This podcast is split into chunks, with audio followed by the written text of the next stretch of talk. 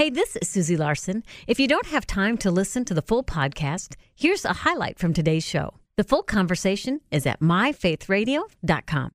Even discussing this, people get angry Yeah. because they'll offended. instantly they'll instantly go to their their political corner, Mhm. which is interesting because I'm not a pacifist. I, I I'm a traditionalist as far as morality goes, all that sort of stuff. Um, and yet people will think, "Oh, you're saying everything's okay then. I'm just supposed to be okay with everything." No, forgiveness says it's not okay. The very act of forgiveness presumes something has gone wrong here. Something has been done that is wrong. It's not looking past right and wrong or acting. It's not relativism, acting like it doesn't matter. No, quite the, quite the opposite. God's forgiveness on the cross does not say it didn't matter. That was a bloody scene on a hill. It said it matters. Yeah. Wow. It- you Good pay a point. price to forgive somebody. Yes, it matters. Forgiveness always matters.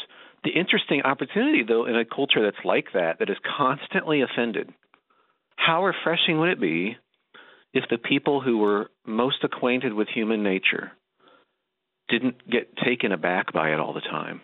If we weren't disgusted by people because we knew, we know humans are broken. We know we don't have to be shocked. This is life. We should know it better than anybody. Hmm. Cain and Abel. I mean, people mm. can murder, people can do horrible things. Got it. We know as well as anybody. And yet, God wasn't offended and t- he didn't take off. He entered into our mess and decided to embrace us instead of walking away. I mean, we should be the people who are the least offendable people on the planet, Indeed. if for no other reason, because we know our own status with God, and we also know what human nature is actually like. It's broken. Oh, amen. Amen. And as long as we're focused on winning the debate, we're going to lose the soul anyway. And I mean, imagine Totally. imagine the witness of truly having such a winsome love affair with Jesus. You know what I mean? To be so assured that he's on his throne.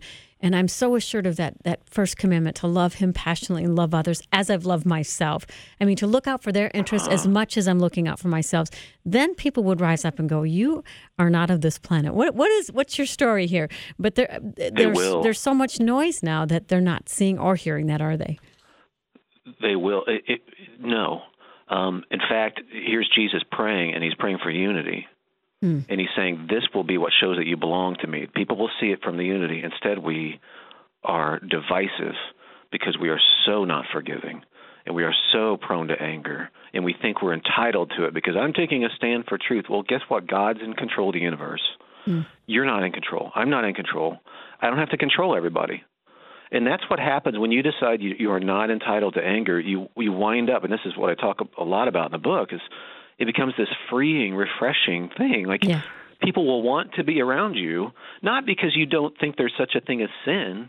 It's because you know you're a sinner too. Thanks again for listening to this highlight from Live the Promise. If you missed the whole show or want to listen to past programs, you can find them at our website at myfaithradio.com.